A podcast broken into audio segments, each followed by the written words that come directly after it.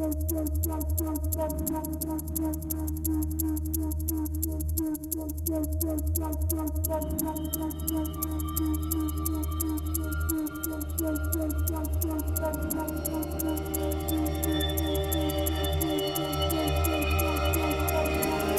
the samurai is found with death, meditation on Rebbe death should be performed daily. Every day when one's body and mind are in peace which have meditated upon being ripped apart by arrows, rifles, spears, and swords, being carried away by surging waves, being thrown into the midst of a great fire, being struck by lightning, being shaken to death by a great earthquake falling from thousand foot cliffs, dying of disease, or committing seppuku at the death of one's master.